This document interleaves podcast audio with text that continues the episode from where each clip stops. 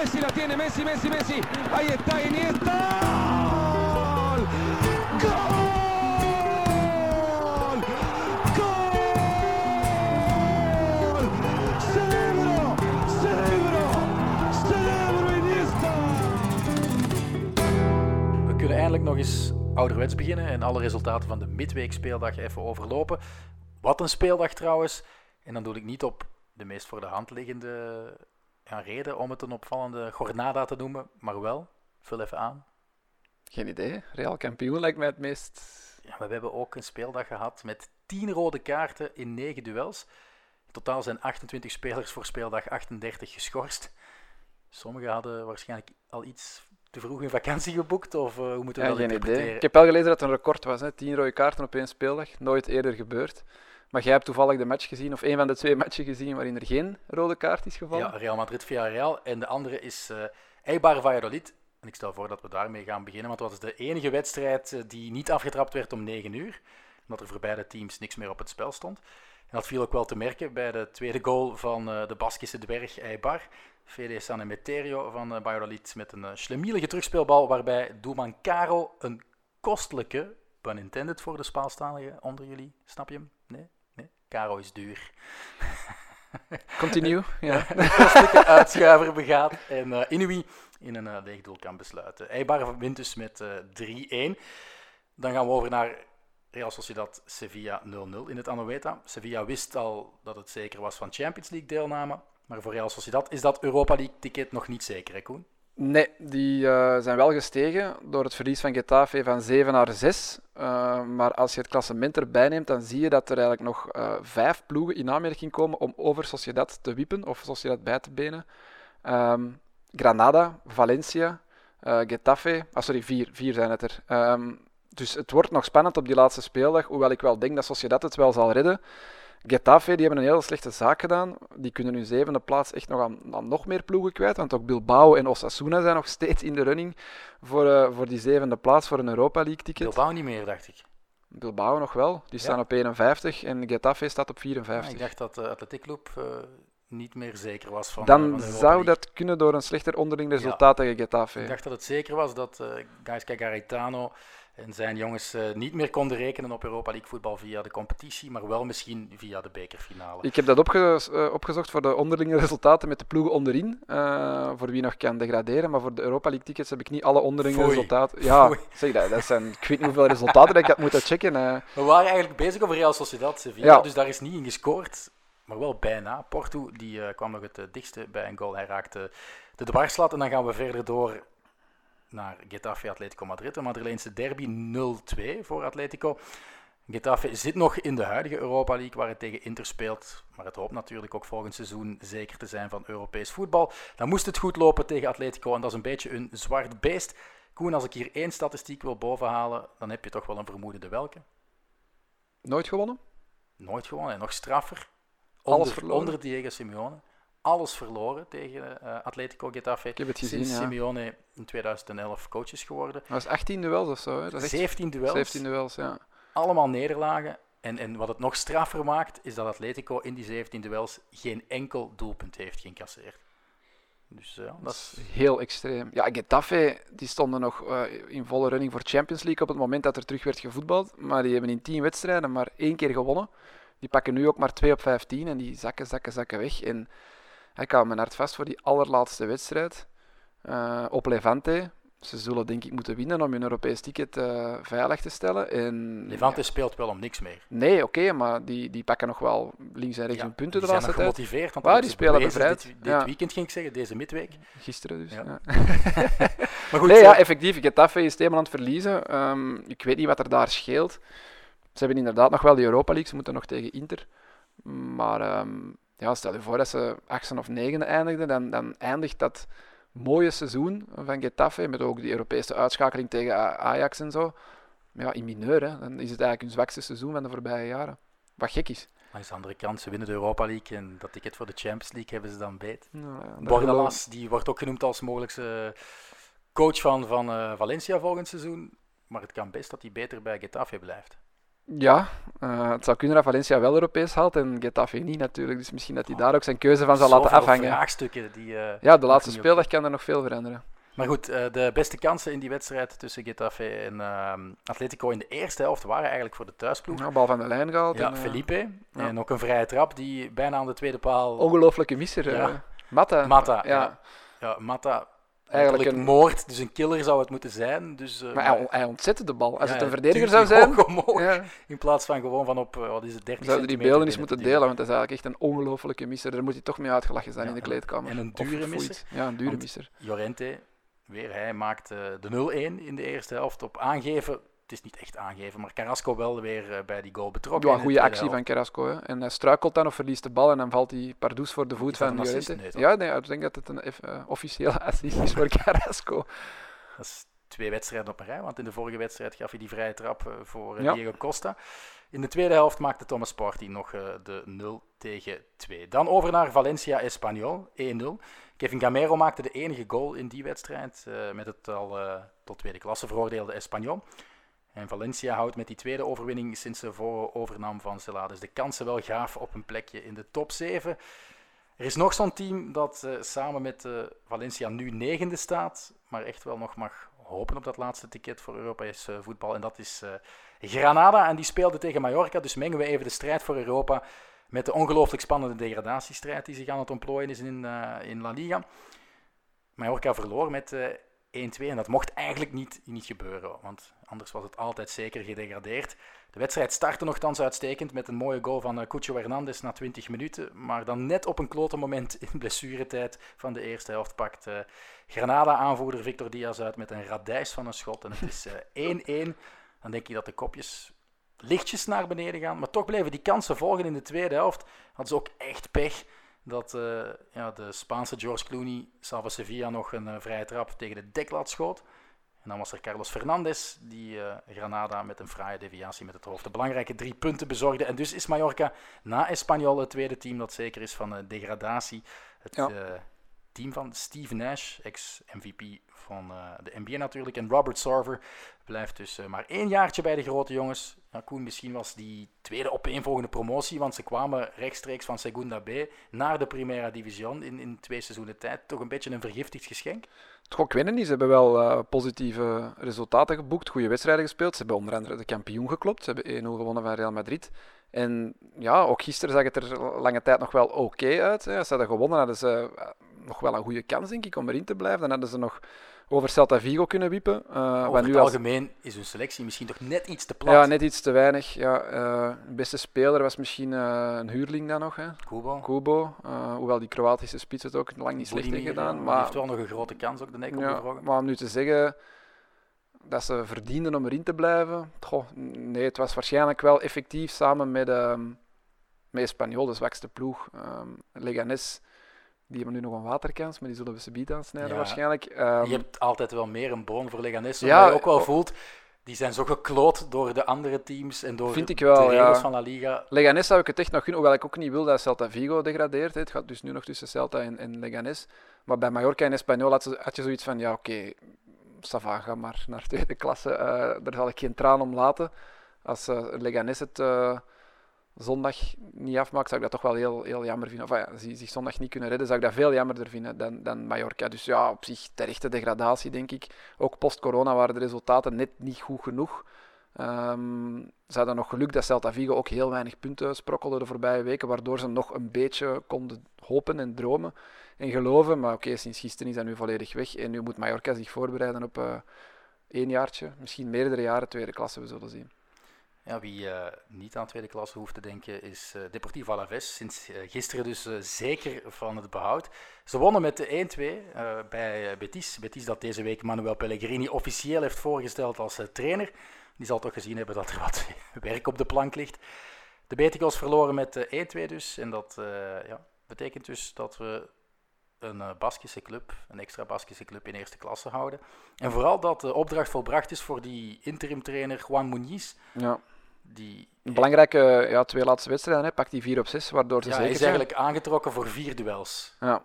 En ja, hij heeft ja, nu, tot nu toe 4 op 9. Zijn, en zijn contract loopt af komende maandag, hè. dus ja, ik weet niet of dat ze van plan zijn om dat te verlengen. Ze spelen nog tegen Real, hè. Of tegen Barça? Tegen Barcelona. Tegen Barcelona, sorry, ja, thuis. Thuis tegen Barcelona. Ja. Goh ja, wie weet eh, kunnen ze daar ook nog iets rapen. Dan heeft hij drie van de vier matchen niet verloren dat hij eh, aan de slag was. Maar ik vermoed dat dat, dat een interim trainer is en dat ze toch deze zomer iemand... eh, ze hebben tot, wat is het, half september voor we Mhm. terug opnieuw beginnen voetballen in Spanje. Kunnen ze misschien toch een andere trainer aanstellen.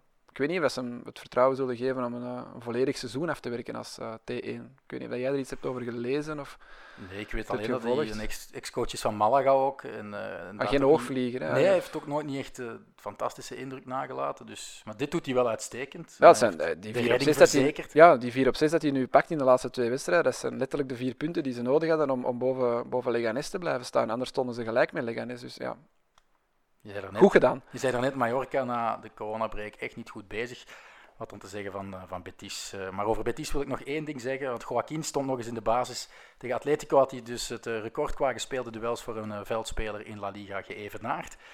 Maar gisteren heeft hij officieel Raúl voorbijgestoken en zit hij nu op eh, 551 Primera Division wedstrijden. Niemand doet beter buiten dan één man, maar dat is een keeper. De man die vijf jaar lang technisch directeur was van Barcelona en tot midden mei diezelfde functie had eh, bij Marseille. Tromgeroffel, kom aan Koen, het is een soort blokken. Ja, Zubizarreta. Ik wou, zitten er nog actieve spelers bijna aan dat aantal van Joaquin? Sergio Ramos of zo? Of Goh, heb je die lijst niet uit? Ik weet dat die Sergio Ramos zit aan 650 of zo over alle competities, maar in La Liga zal het toch wel wat minder zijn, denk ik. Ja. Die maakt misschien wel kans om die ooit Op bij te termijn, maar het ja. verschil is nu wel redelijk groot. Of zo'n Gerard Piqué, Maar Messi? ik denk dat. Joaquin ook Subizarreta niet zal bijbenen, want die heeft er 622. Dus eh, dat zijn er nog redelijk veel. En hij begint een dagje ouder te worden, dus dan denk je dat hij toch twee, tweeënhalf seizoen nog moet spelen op het allerhoogste niveau. Ik gun hem het, ik vind hem fantastisch, maar ik weet niet of dat hij à la Buffon bij Juventus zo'n agreement kan eh, regelen. Ik heb het hier Het snel opgezocht. Dus, dus inderdaad, Joaquin is nu Raúl voorbij. Met 5,51. Subizarreta 6,22. En in de top 10 staat geen enkele actieve speler meer, maar Sergio Ramos staat 11e met 492. En Messi en Raúl Garcia volgen hem op de voet, want die hebben 484. Gaan die dat dan nog breken van Joaquin? Raúl Garcia niet meer, denk ik. Maar Ramos, als je ziet hoe fit hij nog is op zijn 34 En Messi? Ja, ik weet het niet. Messi misschien ook nog. En verder nog actief? Nee, verder staan er geen actieve spelers in de top 25. Zwat. We wijken af. We wijken af. We kunnen dus eh, misschien babbelen over de twee teams ja, die eh, echt ja, de laatste speeldag nodig hebben om echt zeker te zijn om in de eerste klasse te blijven. Celta Ja. Levante, die, eh, wat zeg ik, Celta en eh, Leganes. Celta speelde tegen Levante gisteren 2-3. Dat was de spektakelwedstrijd van speeldag 37. Twee goals van Bardi in minuut 10 en in minuut 27 bracht Levante naar eh, 0-2. Santimina maakte dan de aansluitingstreffer na een hoekschop. Diezelfde Mina lanceerde nog in de eerste helft Thiago Aspas, die een fameus cadeau kreeg van eh, Nou, gekke actie van de doelman. Aitor Ja. Fernandes. Ja. die hoeft er helemaal niet te zijn. Overenthousiast, uitgestormd, zo'n 20 meter van zijn eigen goal. Aspas gaat er simpel voorbij en scoort de gelijkmaker. En dan denk je, ja, Celta gaat de remonte volmaken na de rust. Maar Borja Majoral is de enige die nog kan scoren. En dat is een speler van Levante. Dus, eh, Maar er was ook een gelijkmaker afgekeurd, ook nog voor buitenspel Ja, van Celta Dat was na die goal van ja, eh, Borja terecht, Majoral. terecht wel. terecht En- afgekeurd door de VAR.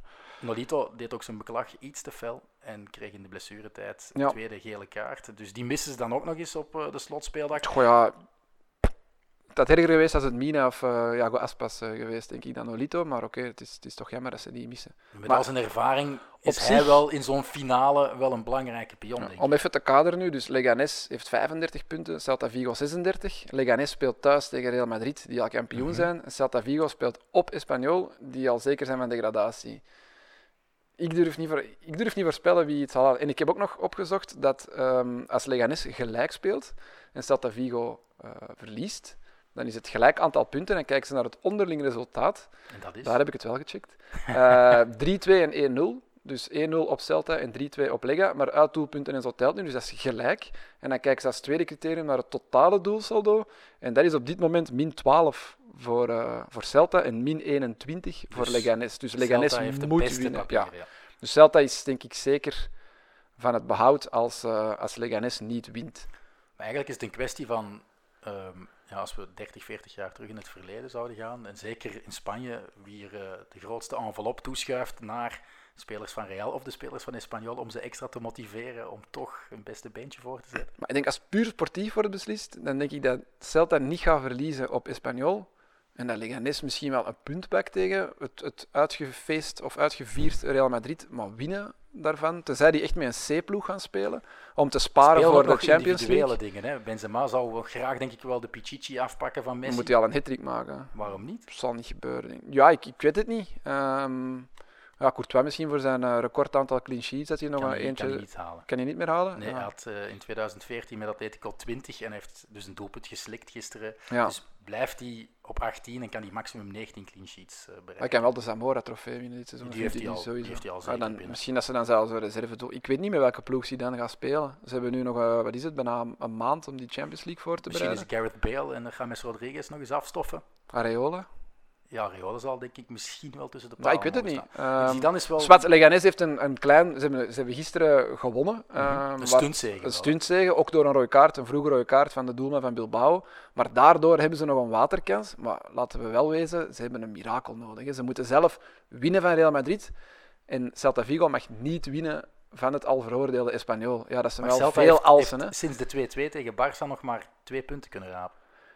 Ja, maar waarom zou, waarom zou Espanyol nog... Hebben die een betere band met Lega? Of, of eigenlijk Espanyol kan een beetje meekiezen wie ze mee naar tweede klasse sleuren op die manier ook. Hè? Of Ja, niet helemaal, want het hangt ook nog af meer schrik, Madrid. meer schrik van Celta de Vigo dan van Leganes. En hopen ze dus dat Leganes mee in tweede klasse zit. En dan gaan ze gewoon zeggen, doe maar jongens. eh, Laat ze Celta winnen. Ja, Dat Je weet nooit. zou kunnen. Nee, je weet het echt niet. En je weet inderdaad ook niet of het in Spanje niet op zijn Belgisch onder tafel zakje geld, eh, een keuken bestellen of eh, hoe gaat dat? ja, ja. Eh, maar Athletic Club dus wel gewo- eh, verloren van Leganes met eh, 0-2. En wat het nog straffer maakte, die overwinning, was de doelpuntenmakers. De mannen die gehaald werden eigenlijk als opvolgers van Enesiri en, en Braithwaite, die trapten tot voor kort geen deuk in een pakje boter. Die eh, Miguel Angel Guerrero en eh, Roger Assalé hadden daarvoor dus nog nooit gescoord dit seizoen voor eh, Ja. Leganes. En dan staan die toch op op het eh, juiste moment. Misschien net te laat, hè? Wie, wie weet. Wel een domme overtreding ook van, eh, van doelman Unai Simon. Ja, op een dubbelganger. ik Ik, ging eh, net zeggen, ik, ja. heb, eh, ik dacht Justin Bieber lookalike, maar ik wilde eigenlijk zeggen nee, de Koen Frans editie 2011 lookalike. Ja, het is, het is goed. Het is goed. Ik had nooit mogen zeggen dat ik aan blokken had meegedaan, maar oké. Maar goed, eh, zullen we anders de twee laatste duels nog eh, bespreken? Waren er nog twee duels dan? Ja, Ja.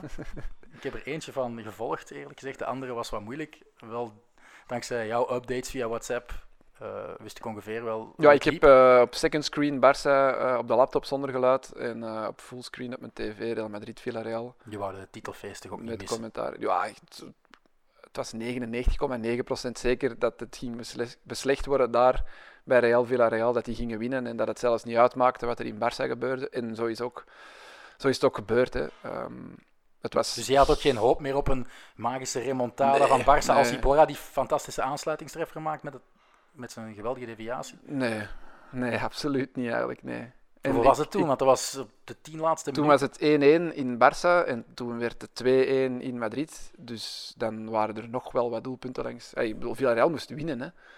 Die moesten winnen op dat moment, hè. Die moesten nog twee doelpunten maken, toch? Voor Barça moesten die ja, winnen. Ja, ja, dus dat was... eh, Ik heb ook heel die match gezien. Dat zat er ook niet echt in of zo. Het Nee, maar, Courtois heeft nog één keer een dubbele save moeten doen in het slot, maar voor de rest Het- heeft het Villarreal begint wel- veel te weinig maar het gebracht in begint die al bij match. die, bij die basiself van, van Ja, waarom speelt hij niet met zijn beste ploeg? Maar Ik heb al veel van die subtoppers gezien in, in grotere wedstrijden, dat die ineens hun ploeg helemaal omdraaien en, en denken, ja, oké, Oké, maar zijn hij op voorhand al verloren, dus we laten de jongens van de tweede... meest ervaren verdediger bijvoorbeeld, dat je die op de bank zet. Albiol. Ja, dat je van voor een beetje... Sociedad blijkbaar de, ja, als de schuldige bij de twee tegentreffers en ja, dan toch maar even op de bank zetten. Of Calleja die al rekent van, ja oké, als we hier verliezen en het is nog niet zeker, dan heb ik die jongens wel rust gegeven voor de finale wedstrijd van het seizoen, waar ik dan wel Ja. mijn beste elf opstel. Ik vind het moeilijk, maar ook Gaisca Garitano van Athletic Club, recent nog in die wedstrijd tegen Barcelona, ook echt een B-elftal afgevaardigd. Ik snap dat niet, ik snap dat niet. Je, je, je wilt toch in die grote wedstrijden met je sterkst mogelijke je wilt toch scherprechter zijn. Je weet ook, iedereen kijkt nu. En, en eigenlijk gaan ze, net als, als in die thuismatch tegen Barça, toen speelden ze wel op volle kracht, gaan ze eigenlijk af. Hè. De twee momenten dat iedereen kijkt, want Villarreal speelde eigenlijk een heel goede, Mhm. ja, wat is het, twee maanden sinds dat ze terug aan het voetballen zijn. Maar die twee matchen die iedereen gezien heeft, waren ze eigenlijk echt heel slecht. Thuis tegen Barça en nu op Real. Dus ja, oké, misschien trekken ze zich daar niks van aan. Zijn ze al lang blij dat ze dat Europa League ticket hebben veilig gespeeld, want dat was voordat ze terug begonnen voetballen na corona lang niet zeker. Dus dat hebben ze wel knap gedaan. Ehm, maar nee, gisteren hebben ze zichzelf niet echt uh, getoond of getoond wat ze in hun hebben. En ze kregen ook bij momenten echt, echt voetballes. Van, uh, vooral vond ik in de eerste helft Ramos en Modric geweldige mm. lange passes over meer dan 30 meter. Soms is in de lucht, soms is over de grond. Telkens tussen die linies en in de rug van de Villarreal-defensie. En dat heb ik eigenlijk de jongste maanden nooit gezien bij, bij Real Madrid. Nee, ze speelden met veel vertrouwen en, en ze dwongen al snel een paar goede kansen af inderdaad uh, georchestreerd of geïnspireerd door, door een heel, heel actieve Sergio Ramos, die ook een, inderdaad een geweldig zuivere lange paas had gisteren. Dat is toch ook al wel lang geleden. Weinig afval in zijn spel. Uh, hij dwingt daar ook zelf die, die penalty nog af, waar ik het subiet nog wel over wil hebben. Maar het feit dat hij daar gaat doordekken, zelf mee oprukt, um, ja, dat zegt veel. Hè. Casemiro die dan die bal afpakt bij de 1-0, dat is echt zo ja, dat is echt willen. Hè. Dat, dat, is nog eens voor die match goed elkaar opgepipt en gezegd van oké, hier gaan we het echt niet laten liggen. In de keek je echt naar mannen tegen jongens. Ja, zo leek het. Zo leek het. Dat is een cliché, maar zo was het ook gewoon. En dat is denk ik ook de kracht van Real Madrid. Ze hebben die ervaren rotten en dat zijn niet allemaal krachtpatsers, maar je hebt wel in die centrale as Benzema, Casemiro en Ramos. Ja, boezem en schrik Ja. Ik denk in de eerste helft geeft uh, Casemiro daar een beuk aan Moreno. Okay. Die vliegt echt ver weg en die heeft echt pijn in zijn... Chukwueze was Chukwueze, sorry, ja. Die, had echt, ja. die zal wel een gekneusde rib of twee hebben Ja, gehad. terwijl het eigenlijk een, een vrij fair duel was, leek mij. Dus dat zegt ook gewoon van, ja, die mannen staan echt stevig stralen iets uit, hebben van niks schrik. Um, en dat is wel het Real Madrid, zonder zelf flitsend te spelen. Gisteren was het bij momenten wel... Zeker in de eerste helft. Zeker oké, maar niet om te zeggen van wauw, ze spelen hier tiki-taka, de tegenstander van de mat. Wat bijvoorbeeld Barcelona wel deed tegen Villarreal een paar weken terug. Uh, maar ja, ze, ze, zijn zo klinisch. En, dat was bij Barcelona wel de uitzondering. Hè? Want ja, ja, dat was de enige keer. Ja, misschien op Mallorca de allereerste match, maar dat was inderdaad de enige keer dat Barcelona zelf flitsend speelde. Maar Real Madrid heeft het niet nodig. Ze hebben het niet nodig. Ze winnen weer met één doelpunt verschil. ze hebben gedaan wat ze moesten doen. Ja, de zakelijkheid, klinisch. Uh, een soort onoverwinnelijkheid. Ja, ze pakken 30 op 30. Oké, het is zes keer met één goal verschil, maar je pakt wel al die punten. Hè, dus, en, de, en, en, in een welbepaalde krant werd hij dan vergeleken met een ex-trainer van Anderlecht. Met René Weiler. Ik dan weer... Ja, dat gaat er dan wel weer over, vind ik. Ja, in een andere krant eh, werd er geschreven dat het de titel van de VAR was. De Catalaanse krant Sport. dus dat gaat er dan ook weer over. Of dat is toch wel ja, zwak, een slechte verliezer. Uh, ja, maar wat was er nu weer gebeurd? Ja, nu, gisteren was wel eigenlijk van al die fases die we hier de voorbije weken hebben besproken, de meest flagrante penalty die zelf niet echt in de fout ging. Hij had, Ramos haakt. Ja, hij had geen bal, maar Ramos laat inderdaad zijn been slepen, hangen. En, en in de real-time denk je penalty, penalty, maar dan elke herhaling dat je krijgt, dan je, de VAR moet ingrijpen, de VAR moet ingrijpen. En er was dus weer overleg. En die uh, Hernandez Hernandez, je zag hem aan zijn oortje voelen. Je weet dat er op dat moment de VAR is die aan een belletje maar ik denk en dan, zegt van jongen, uh, wij twijfelen, misschien zou je toch eens moeten gaan kijken. Wat ik dan denk is, je, krijgt al als VAR in Spanje en scheidsrechterskorps toekoer zoveel kritiek. En Real Madrid wordt altijd aangeduid als de ploeg die het meest wordt voorgetrokken. Kort gevolgd door Barcelona, maar Real Madrid heeft alle VAR-beslissingen meegehad de voorbije weken. En dan toevallig genoeg. toevallig genoeg, ja. Dan komt die fase, eh, bij 1-0 al, het was al 1-0 hè, ja, het was al 1-0. Dus eigenlijk een totaal... Allee, ze hadden die penalty niet nodig. Ook dat die titel nog ging mislopen die avond, dat, dat, kon bijna niet meer. Dus eigenlijk, dat deed er niet toe. En dan had je de kans om als, als VAR aan te tonen, kijk, wij trekken Real Madrid niet voor, of wij trekken de grote clubs niet voor. Ramos doet hier een schwalbe, wat iedereen ziet in de herhaling. Dus wij, wij laten de VAR ingrijpen, zeggen tegen Hernandez Hernandez geen penalty. En uh, even goede vrienden, de match gaat door. Real wint waarschijnlijk of speelt gelijk, is kampioen, geen probleem. En iedereen zegt, kijk, de VAR kan ook juiste beslissingen nemen in een wedstrijd van Real Madrid. Maar dat gebeurt weer niet. Kans, kans gemist. En, ja, en dan als ja, als klap op de vuurpijl wordt die penalty dan nog eens verkwanseld en mogen ze die nog eens hernemen. Ja, ja. Omdat dan blijkt dat een speler van Villarreal ook net te snel in. Ja, dat zijn de regels natuurlijk. Dat zijn de regels, ja. Ik vond dat ook soms een beetje... genomen de regels. Ja. Benzema stond al naast Ramos en dan was er ja, een speler van Villarreal die 20 unfaire regels in, in het wetboek eigenlijk dat je zegt van ja, als er een uh, speler van een andere ploeg ook te vroeg vertrokken is, mag hem opnieuw, ja, dan mag hem opnieuw getrapt worden. Maar wel een, een, reeks die doorbroken is, de reeks van 22 penalties zonder Wel, ik was daar deze morgen over aan het discussiëren met 11 collega Jury de Vuist en volgens hem niet, want het is geen gemiste strafschop, maar een ongeldige strafschop. De strafschop is genomen door Benzema en gescoord. En die andere die komt volgens mij niet in de statistieken. In de statistieken niet in denk ik. Dus ik denk dat Sergio Ramos zijn reeks houdt. Van 22 behoudt, ja. Maar als, als uh, de, de, de uitvoering van de, de paas, de, de, de, ja, de, de penalty in twee tijden, als dat correct was uitgevoerd, dan had Ramos wel een gemiste penalty in zijn uh, lijstje gehad. Ah, dus als hij, Benzema gescoord had... En ja, hij heeft gescoord, hè, maar hij werd afgekeurd ja. omdat Benzema te snel in de 16 liep. Maar als hij, als hij niet had geweest, als Benzema correct in de 16 had gelopen en hij had, had hem uh, afgemaakt, dan had hij een misser van Ramos geweest van op de penalty. En, en geen penalty goal voor Benzema? Ah nee, dat had gewoon een veldgoal geweest. Hè. Dat ah, is ook, ah. Zo hebben uh, Messi en Suarez het ook eens gedaan. Hè. Een beetje een lullige kopie van uh, Rick Koppes en ja, Popeye Pieters tegen IJsland in 1957. Uh, dat was trouwens drie tijden, hè? Dat was in drie tijden, ja. ja maar Messi en Suarez hebben het gedaan in twee in tijden. Twee tijden. Maar het gekke daaraan is, is dat die bal 100% zeker voor Neymar bedoeld was. En dat Suarez aan het luistervinken stond of zo. En zoiets had van, ik ga het hier even verpesten. allemaal, ja.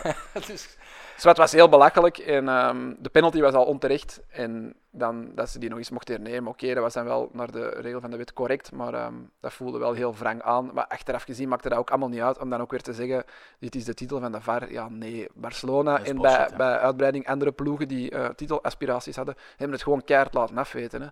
Uh, Real, Real gaat kampioen worden met ja, 90 punten waarschijnlijk, want ze hebben er nu 86, dus 89. Ja, dus Zelfs 9, geen 90 punten. Nee, de voorbije jaren was dat, was dat regelmatig niet genoeg. Hè. Ik heb het eens gecheckt, voor Barcelona trouwens. Ik heb al hun punten eens gecheckt, puntentotalen van deze eeuw.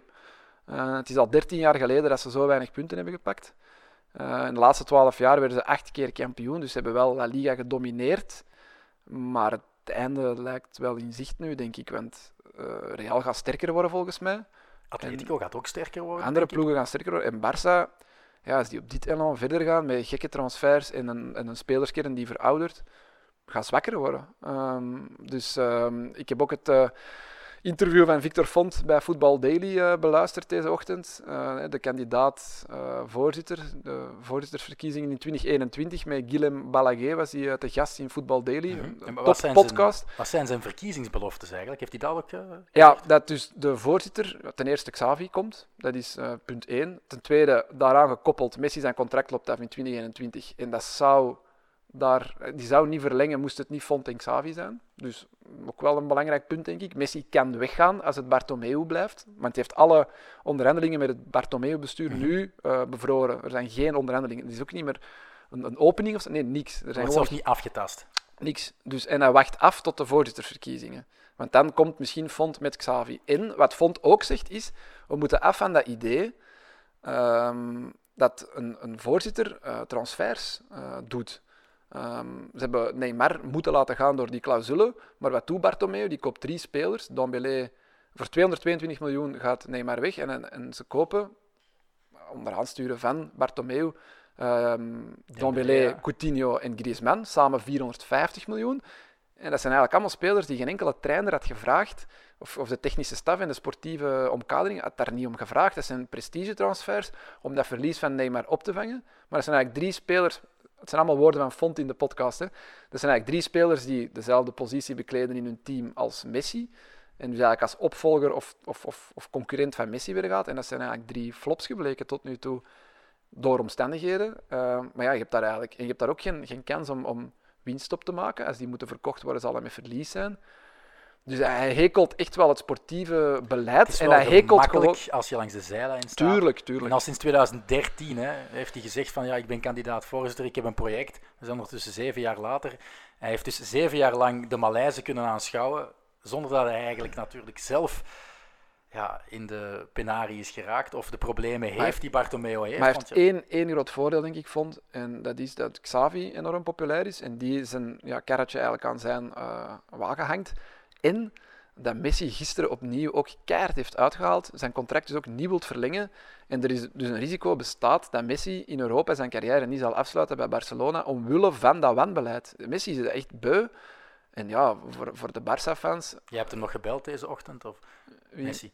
Ja, nee, ik kan dat uit alles afleiden. En het is ook een beetje wat dat vond laat doorsluimeren van, ja, kijk, stel mij aan en we zullen Messi zo goed mogelijk omringen om hem nog de drie, vier mooie jaren in het slot van zijn carrière te geven met goede spelers rond hem en niet met gewoon prestigetransfers die dan niet wel doordacht ik vond het wel, worden geregeld. Ik vond het wel mooi dat, dat Messi hij doet het al vaker de jongste maanden. En dit was ongezien. Dit, seizoen, dit was ongezien. Dit zijn verantwoordelijkheid nemen eigenlijk. En, en, en, en uithalen, hè? Ja, ja maar ik, ik vond nu niet per se dat je echt kon zeggen: oké, dit is bijvoorbeeld gericht op de tactiek van, uh, van Setien. Dat zat er niet echt in.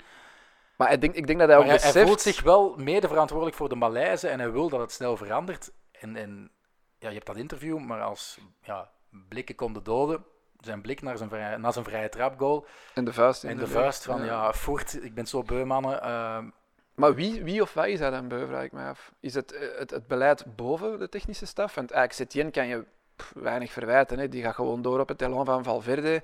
Even was er hoop dat dat beter ging gaan, maar uiteindelijk zijn dat ook misschien allemaal net iets te matige spelers. Hè. Jonge spelers die nog te groen achter de oren zien. En dan ja, oudere spelers, routiniers, die gewoon niet goed genoeg spelen. Of, of eigenlijk ja, dringend nood aan vervanging in bepaalde cruciale posities in dat elftal. op hogere echelons, denk ja, ik. ik denk de dat ruzie met Abidal zegt al genoeg. Ja, wel, dus hij heeft twee keer echt, echt uitgehaald. Dat is nu, en dat is een beetje richting bestuur. Van ja, kijk, die spelers kunnen hier dat voldoen niet. Hij voelt dat ook, van ik ga hier niet meer kunnen meestrijden. Hij zegt zelfs, we gaan eruit vliegen tegen Napoli als we zo spelen.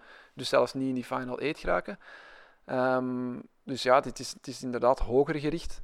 Uh, en hij verbindt nu daarmee ook, ook wat dat vond dan in die podcast zei, dat was, die was van voor deze match en van mm -hmm. voor dit interview van Messi, verbinden ze ja, hun lot een beetje aan elkaar. dus Xavi, Messi, Font. Dus wat mij wel sterkt in overtuiging dat de socios ja, ik, ik, denk niet dat er iemand nog voor Bartomeu was stemmen. Socios en, en, leden van het bestuur die niet tot de klan Bartomeu behoren, die... beginnen ook steeds meer druk te zetten om die voorzittersverkiezingen vroeger te laten gebeuren. Dus ja, want het gaat liefst zo snel mogelijk. Want het gaat, de, de voorzittersverkiezingen worden gepland voorjaar 2021. Uh, maar het contract van Messi loopt af juni 2021. Bijvoorbeeld, en wat ga je doen met Xavi, de trainer die wordt beloofd door de klan Fond? Ga je die in januari pas halen of ga je die ja, ga je nu, ga je nu nog een jaar verliezen. Hè? Want Messi is nu 33, straks wordt hij 34 volgend seizoen. Stel, ja. Bartomeu die gooit Setien ook nog buiten. In een laatste hoop ergens een coach te vinden. Die gaan nog Xavi polsen, denk ik. Maar dat gaat niet, dat gaat niet, dat gaat niet lukken. Omwille van die band tussen Font en Xavi. Maar dan krijg je weer een tussenpauze voor enkele maanden. En, en of een jaar. Of een jaar ja. ja, ja, maar het, zal sowieso ervoor zorgen dat Xavi geen carte blanche krijgt bij het begin van zijn carrière als coach. Ook niet de hele voorbereiding zal kunnen meemaken. Dat zijn allemaal dingen die meespelen, waardoor ik als grote fan van Xavi als speler vrees dat hij misschien als trainer ja, wel kan mislukken. En dat zou heel jammer zijn natuurlijk voor een speler van zijn kaliber, een icoon van Barcelona, die misschien ook na zes maanden al op straat ligt en zijn trainerscarrière is, eh, is afgelopen. pas op, uh, Guardiola kwam ook na het laatste jaar rijkaard. Uh, Barcelona, ik heb al die, al die klassementen nog eens teruggecheckt. Ja, die zijn toen het jaar voordien derde geëindigd na Real Madrid en Villarreal met 67 punten. Het jaar nadien komt Guardiola, eerste jaar als, als uh, coach van, van een A-elftal. En die pakt meteen de treble. Ik kan u niet zeggen dat Xavi dat gaat doen, hè. maar dit jaar gaan ze niks pakken. En dat geloof ik niet, dat, dat, dat gaat gebeuren. Ze nog Champions League winnen, hè? Ja, nee. Ik als grote Setien-fan hopen dat dat nog gebeurt. Maar nee, ik denk, ik denk zelfs dat, ze, dat de kans groot is dat Napoli en inderdaad uitschakelt. Maar ik, ik moet nu ook even zeggen dat Cyril Chefrey misschien wel gelijk had bij de aanstelling van... Uh, van Setien dat dit een serieuze miscast was en dat het nooit zou lukken. Een miscast niet. Um, maar het is natuurlijk een ander gegeven. Hè. Je bent coach van maar Betis Sevilla, waar je fantastisch voetbal op de mat brengt. Zeker in het eerste seizoen, tweede seizoen net iets minder. Maar de druk is daar toch veel kleiner dan bij Barcelona, waar je elke drie dagen echt moet presteren. En het voetbal moet ook nog eens goed zijn. Want ja. Zidane, die presteert, maar het voetbal moet niet goed zijn. Hè. Nee, je moet gewoon winnen. Hè? Ja die moet gewoon winnen. En dat is het grote verschil tussen een trainer als Setien en Zidane. Ik denk dat Zidane tactisch volgens mij minder onderlegd is. Ik kan het niet bewijzen, hè. maar dan Setien, ik zou daar niet van verschieten. Maar Zidane krijgt wel de respect van die kleedkamer, is een people manager, heeft al die gasten mee. Ja, als, je de, nu... als je de, de cooling break zag bij Barcelona, Setien en zijn assistent, die hebben die gasten niet mee. Hè. Die luisteren daar niet meer naar. Nee, Valverde had dat ook wel, niet. Je ziet het een trainer als Xavi, Ramos, ja, met Hazard. Het is zou met Setien niet geweest zijn. Stel dat Barça had gehaald. Het heel, heel harteloos. Dat gewoon, ah, oké, okay, uh, we hebben het gedaan. Maar daar is dat echt, ja, dat is een, een, een klik. Uh, dat hangt aan elkaar als klei. Dat heb je nu bij die kleedkamer in Barcelona, zeker met die technische staf. Eigenlijk sinds Valverde heb je dat niet meer. En Setien en zijn technische staf hebben dat niet kunnen veranderen. En dat is denk ik wat wel kan. Naast als, de groep en, en, ja, en Zidane staat tussen de groep. En dat is ja, het Zidane heeft ook samengespeeld met deel van die gasten. Ja. Dat helpt ook. Ik bedoel, Zidane was het idool van Hazard vroeger. Dus daarom denk ik ook dat zo'n Xavi, ook al zal die misschien tactisch echt de duimen moeten afleggen tegen, tegen, um, tegen een Setien nog, is hij nog heel ja, jong in zijn trainerscarrière, maar gewoon om die kleedkamer mee te krijgen en het idee uh, over te brengen dat ze willen brengen, dat ook van Font blijkbaar echt het Johan Cruijffisme is. En ja, ja. dat willen ze brengen. Ja, dat, gaat, dat gaat makkelijker zijn met een Xavi dan, dan met een of een Valverde, denk ik. Maar Sven, nu zijn we weer heel veel over Barça bezig. net zeggen, we moeten ook over de kampioen babbelen natuurlijk. Je, je raakte net ook eventjes Zidane aan. Die kreeg van mij, zeker, het voorbije jaar misschien te weinig krediet. En van meerdere mensen eigenlijk, want in de Spaanse pers hebben ze lange tijd de teneur gehanteerd van hij is el alineador. Dus de, de enige staat van dienst die hij heeft, is dat hij de elf jongens op het veld zet. En voor de rest doen ze het allemaal op hun eigen en lukt het wel. Leek ook wel zo in het begin van het seizoen. Hè? Ik weet ook dat hier in de Vlaamse kranten heel vernietigend werd geschreven. Ik had een goede gezien van Erik Elias. Die ja. uh, lanceerde een interessant statement eigenlijk op Twitter.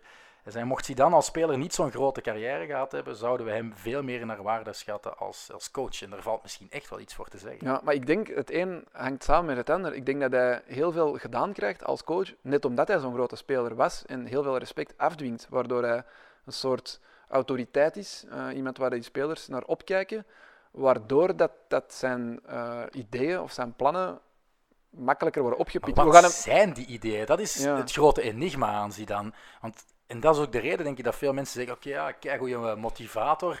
Uh, Sergio Ramos had het over El Patron del Barco, dus ja, de, de, de, kapitein van het schip. Maar dat schip is ook wel momenten stuurloos geweest. Dus, ja. En dan zag je Zidane oh, dingen uittesten. En in de persconferenties wilde hij niet te veel kwijt over wat zijn ideeën waren en wat hij ging doen om de Maleisen achter zich te laten.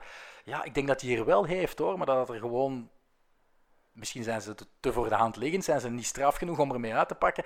En is het gewoon van, ja, oké, okay, we spelen paar... resultaatvoetbal, want dat is toch ook zijn verdienste dat ze nu na corona tien wedstrijden op rij Tuurlijk. winnen. 30 op 30. Het is nooit fantastisch, 90 minuten lang, maar ze verdedigen als beesten. En de organisatie, dat staat helemaal op punt. Het is niet sexy, maar het is wel de verdienste, denk ik, van de coach dat het eigenlijk is. Ja, en in het begin van het seizoen hebben we bijvoorbeeld een speler als Federico Valverde heel vaak opgehemeld. Dat was eigenlijk een lichtpunt toen in, de, in de, al die slechte matchen van Real. En die speelt nu gewoon niet meer. Dus hij heeft ja, wel... is ook wel weggezakt. Hè? Wat ja, normaal okay, is voor jonge kerel. Hij heeft, hij heeft, links en rechts ook wel wat bijgeschaafd. Modric en Kroos terug belangrijk gemaakt. Terwijl het die eigenlijk in een, in een rotatiesysteem uh, werden gebruikt in het begin van het seizoen. En uh, Casemiro vrijer gemaakt ook. Want normaal gezien denk ik Casemiro, dat is de buffer voor de defensie. En die kuist er alles op en that's it. Maar nu heeft hij vier keer gescoord en, en die heeft zo'n soort van uh, zesde zintuig om ook op het juiste moment op te duiken aan de baklijn. En doet dat steeds vaker en vaker en dat is een extra wapen ook geworden ook. Hmm. Ik denk de inhoud die, die Casemiro over 90 minuten gespreid eigenlijk voor de dag legt, dat is fenomenaal. Ja, op zijn positie is hij denk ik nog altijd de beste op dit moment. Voor de specifieke rol dat hij heeft in een elftal, denk ik niet dat er iemand aan kan typen. Maar als we, en dan hebben we, als we dit seizoen drie moeten uitpikken, dan valt Casemiro wel naast het podium, denk ik. Als je echt MVP's moet kiezen. Ja, dan ga ik Courtois, Ramos, Benzema zeggen bij Real Madrid. Denk ik. Deze ochtend naar uh, een uh, Engelstalige podcast geluisterd over het Spaanse voetbal. Niet de Spanish Football podcast, maar La Liga Lowdown. Ja. En, en daar ging het met een Barça supporter en een Real supporter over de top drie hè, van uh, most valuable players of the season. En er werd geen woord gerept over Courtois. Dus het ging alleen over Benzema, Ramos en dan Casemiro.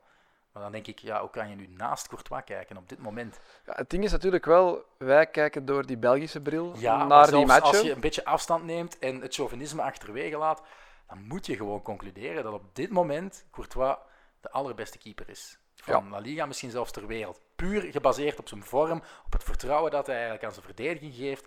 Hij is mhm. niet te betrappen op foutjes. Hij is altijd hyper geconcentreerd. Uh, ja, gisteren ook weer, die eerste voorzet die eruit haalt, waar meteen een rebound op volgt van uh, Bruno Soriano, die je nog mhm. met de voeten van de lijn kan keren. Dat is enkel maar mogelijk als je een uh, Thibaut Courtois bent die zich totaal niks heeft aangetrokken van de kritiek die er begin dit seizoen en vorig seizoen is geweest. Zo vrij is in zijn hoofd en zich gewoon niet laat afleiden. Hij blijft wel zijn mancoaches hebben, vind ik, maar die komen dan nu door die geweldige reeks en die, die vele clinches uitvoetballen.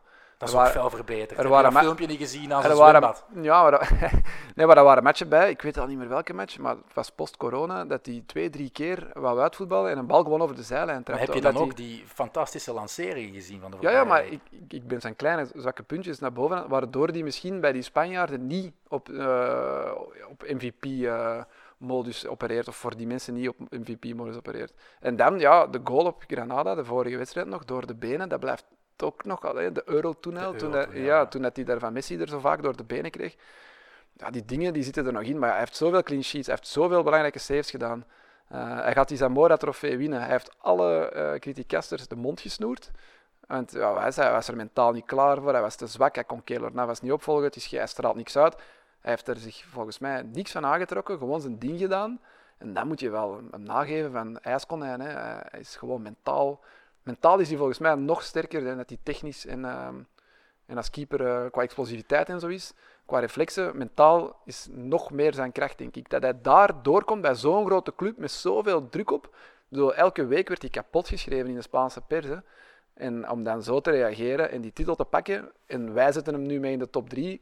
Misschien in Spanje vergeten ze hem en zetten ze hem op 4 of, of op nummer 5.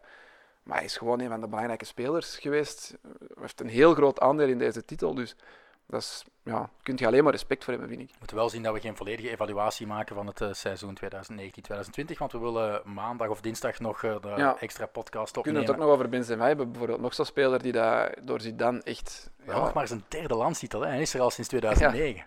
Ja. ja, dat is omdat Barcelona zoveel titels heeft gepakt. ja, ik heb, ik heb het eens uitgerekend. Dus Via Opta natuurlijk. Ik heb het niet zelf. Ik heb het eigenlijk gewoon gepikt, kom ik met eerlijk ja. zijn. Real is met een titel in 2020, een nieuw decennium dus, het enige team geworden dat in de voorbije acht decennia telkens minstens één kampioenschapstrofee in de kast kon bijzetten. Maar de voorbije tien jaar waren wel de minst productieve qua binnenlands succes. Slechts twee titels tussen 2010 en 2019.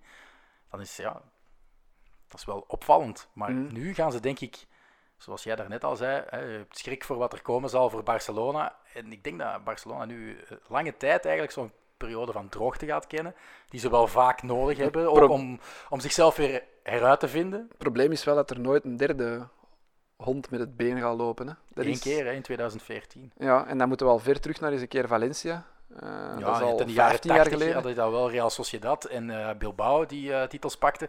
Maar een, een een geval Leicester of een geval Lierse, dat zie ik niet snel gebeuren. Je had Granada ergens in november die aan de leiding stonden. Die gingen nooit meedoen. nee, titel. maar het zou wel eens leuk zijn. Ja, ja, ik dacht misschien op termijn ooit is, als, als er een ploeg als Getafe of dat van, van ja, zo, de Maleize, maar we spreken nu ook over Maleize. Ik bedoel, Barcelona gaat nog boven de 80 punten eindigen. Hè. En Real Madrid gaat er nog 89 pakken. We spreken over zwakke en kleine jaar zonder glans voor de twee topclubs. Omdat de voorbije jaren de, de, de, de norm veel hoger lag. Je moest 95 punten halen en 100 golen maken om, om, een, om een verdiende of glansrijke kampioen te zijn. Terwijl in Engeland, ik denk dat Manchester City ook de 80 punten niet gaat ronden en die gaan tweede eindigen. Dus, goh, Oh, dus jij vindt niet dat dit ook een soort van signaal is dat het niveau van La Liga een beetje aan het zakken is? Integendeel eigenlijk. Omdat er de rest alsmaar dichter in de buurt komt van de grote twee? Nee, dat is ook niet helemaal waar, want, want Atletico heeft er zijn gewonnen. Um, en al die andere ploegen blijven wel ruim onder de 70 punten, denk ik. Dus het is, het is moeilijk te zeggen. Uiteindelijk, de enige manier om dat te meten is in Europa. En daar heeft Real, oké, op vorig seizoen na, hebben die wel veel Champions Leagues gewonnen. En uh, Barcelona heeft ook nog wel een paar deze, e deze eeuw in de kast gestoken. Wat ik bijvoorbeeld wel mis... Moet te zeggen dat het niveau in Spanje zakt tegenover andere competities. Als je naar de andere competities kijkt, heb je wel van die leuk voetballende verrassingen. En die heb je nu dit seizoen zeker iets te weinig gehad. Vriend. Met momenten, zo een reeks van vijf of zes matchen, maar nooit... Ja, dan had je Real Sociedad is. Je doelt nu op Atalanta en Leipzig en zo. Ja. Atalanta, Leipzig, in Engeland zelfs uh, verrassing Sheffield United. Leicester, Leicester staat er ook weer, ja. Nee, dat, dat, dat mankeert een beetje in Spanje. Het zijn altijd dezelfde. De, top 4 was eigenlijk de top 4 die dat iedereen in het begin van het seizoen had voorspeld. Hè. Real, Barça, Atletico en dan als vierde ja, waarschijnlijk Sevilla. Ja, en zo gaat, het ook, zo gaat het ook gewoon eindigen. Dus is dat jammer of is dat een teken aan de wand voor het, voor het niveau in Spanje? Ik weet het niet. Um, ik hoop dat er ooit nog eens een, een kleinere ploeg, een kleinere ploeg, een subtopper kan verrassen. Um, ik denk dat het zeker mogelijk moet zijn om top 2 te eindigen met wat er komen zal in, in Barcelona. Um, maar boven Real in Barcelona eindigen, ja, dat blijft wel extreem moeilijk. En ik denk dat. Atletico, stel, ze gaan gewoon verder op in Elan. Hè. Ze hebben Liverpool uitgeschakeld en ze zijn een beter toernooiteam dan al die andere teams in de Final 8. En ze winnen de Champions League voor de eerste keer in hun uh, geschiedenis. Dat kan wel een enorme boost geven puur voor het vertrouwen, maar ook financieel, waardoor ze ja, een nieuwe João Felix of twee halve João Felix kunnen halen, maar wel, wel met betere kwaliteit, met meer kwaliteit, die meteen inzetbaar zijn en het verschil zullen maken. En dan denk ik wel dat er een mogelijkheid is voor Atletico om, om de komende vijf jaren echt te kunnen spreken van een grote drie. We spreken al van een grote drie in Spanje, maar ja, één, Zwaluw maakt de lente niet en het is van 2014 geleden, dus Ze zijn wel eens een paar keer vice-kampioen geworden, maar net als Finale zegt, Champions League gespeeld. ja, en dan verloren van Real Madrid. Dus Oké, ongelukkig, hè, maar ja. ja, oké, maar het blijft wel altijd het feit dat er altijd één van die twee, zoals jij zegt, altijd boven ja, Atletico of boven Sevilla of boven. En niet vergeten, de titel van Atletico, die hebben ze maar gepakt op de laatste speeldag toen. dankzij Op een Barça. gelijk hè. spel tegen Barça die Ja, als Barça daar won, dan hadden ze die titel ook niet. Dus als je hem dan pakt, dan, dan is het op de laatste speeldag tegen de rechtstreekse concurrent. Dus het is, ja, het is extreem moeilijk om als, als niet Barça of Real zijn de kampioen te worden in Spanje nu. Maar ik denk dat dat voor veel competities geldt. Hè. Leicester was een uitzondering, maar het is ook extreem moeilijk nu om als niet Manchester City of Liverpool zijn de kampioen te worden van Engeland. Als je niet Dortmund of Bayern bent, dan word je toch ook geen kampioen in, in, Maar in Li- Duitsland. Liverpool is voor het eerst in 30 jaar kampioen geworden. Ja, oké, maar het is toch duidelijk dat die nu die twee ploegen de komende jaren gaan domineren. Die andere ploegen staan Ja, toch wel, wel ik echt hoop dus achter. dat Atletico een soort Inhaalbeweging. Zal worden. Ah, zo. Eh, en dat die de rol overnemen van pakweg een, een dan is Barça maar United of zo. Ja. Hmm, dat weet Of ja. Barça is nog erger, AC Milan. Arsenal. Of AC Arsenal, Milan. nee, dat mag je niet zeggen. Nee, nee. Nee, maar goed, eh, misschien moeten we toch een beetje opsparen voor de laatste uitzendingen, voor we echt over de klasse van de competitie en Ja, niveau we kunnen van nog over tweede klasse hebben. Hè? Ja, nee, we moeten eerst nog zeggen wat er eh, dit weekend eigenlijk nog allemaal speelt. Want dat hebben we nog niet gedaan, want er is nog een laatste speeldag. Hè. We mogen niet vergeten. De wedstrijd tussen Barcelona en Alaves is vervroegd, omdat daar ja, niks meer speelt. Maar er zijn nog wel eh, wedstrijden waar eh, ja, het eh, behoud... In zeven In de van de tien matchen, in zeven van de tien staat er nog iets op het spel. En die zijn allemaal nog op hetzelfde moment. En het is inderdaad twee ploegen nog die strijden voor het behoud, hè, voor het laatste ticket in de, de Primera Division. Eh, en dan nog een heel pak ploegen die strijden om die Europa League tickets. Dat is het enige wat er eigenlijk nog eh, op het spel staat. welke wedstrijd ga jij kijken? Eh, ja, sowieso Alaves Barcelona, want die staat los. Ehm, en ik denk dan Atletico Sociedad, eerlijk gezegd. Dus de degradatiestrijd, daar kan je weinig schelen. Le- Leganés Real Madrid, ja, ik ga nog opnieuw Espanyol Celta. second screenen, hè. Ja, triple screenen. En Er is ook nog Sevilla-Valencia. ja. Maar Sevilla Valencia, ja het, zou, ja, het zou kunnen dat dat voor Valencia het ticket is voor de, voor de Europa League. Ehm, die match ga ik denk ik, ja, daar zal ik wel de samenvatting van zien. Nee, ik denk dat ik, ik ga Barça gewoon zien om vijf uur. Ik ga Atletico Sociedad op mijn tv opzetten, Leganés Real Madrid second screen en dan misschien nog met een oog op livescore en nog een, een, een, een, eh, een tweede laptop die ik in huis moet gaan zoeken, nog eh Espanyol Celta Vigo voor die degradatiestrijd. En als ik nu moet zeggen wat, wat ik hoop dat er gebeurt, van mij mag alles bovenin blijven zoals het is. Dan speel ik Getafe en Sociedad Europa League, vind ik helemaal prima, en Villarreal ook. En eh, hoop ik dat eh Leganés toch nog over Celta wiept. Oh, nee. Dat ze Leganés erin blijft. Kom aan, dat zou je zo hard verdienen. Ja, maar Celta de Vigo is een traditieclub. Fantastisch shirt ook. eh, maar die kunnen volgend jaar voor de titel spelen in tweede klas. Nee, met, met, met de huidige selectie die ze hebben, zou het een schande zijn. ja, als ze regelrechte Maar schande. vorig seizoen hebben ze het ook eh, helemaal eh, tot het slot gehouden om zeker te zijn van, eh, van erin te blijven. Net als Villarreal Langs trouwens. de andere kant, zo een last-minute winner met een wereldgoal van Jago Aspas. Dat zou ook wel fantastisch zijn. Ik- Dan gaan ze toch dat standbeeld bouwen. Ja, en er is ook nog de trofeo Zara, die nu waarschijnlijk naar Gerard Moreno gaat. Die, Moreno gaat van Villarreal, die heeft er 16. Dus de trofee voor de meest productieve Spanjaard. En Aspas heeft er 14. Maar als hij er dus twee of drie maakt. Ik denk als hij op gelijke hoogte komt, dat het dan op penalties eh, neerkomt. Ik heb geen idee wie er meer penalties heeft gescoord. Ik vermoed Aspas. Aspas, ja. Ja, dus dan heeft Gerard Moreno nog het voordeel. Dus moet hij tegen Espanyol een hat maken. En mag Gerard Moreno niet, eh, Gerard Moreno niet scoren in de laatste wedstrijd eh, van eh Villarreal. Oké. Waar er nog meer spanning is, en daar gaan we mee eindigen, is het toch in de Segunda Division, de tweede klasse, met nog twee speeldagen daar. Ja. Vanavond. Vanavond en maandag, alle wedstrijden samen, want ik denk dat in elke wedstrijd nog iets op het spel staat. Ik denk dat er nog een... een...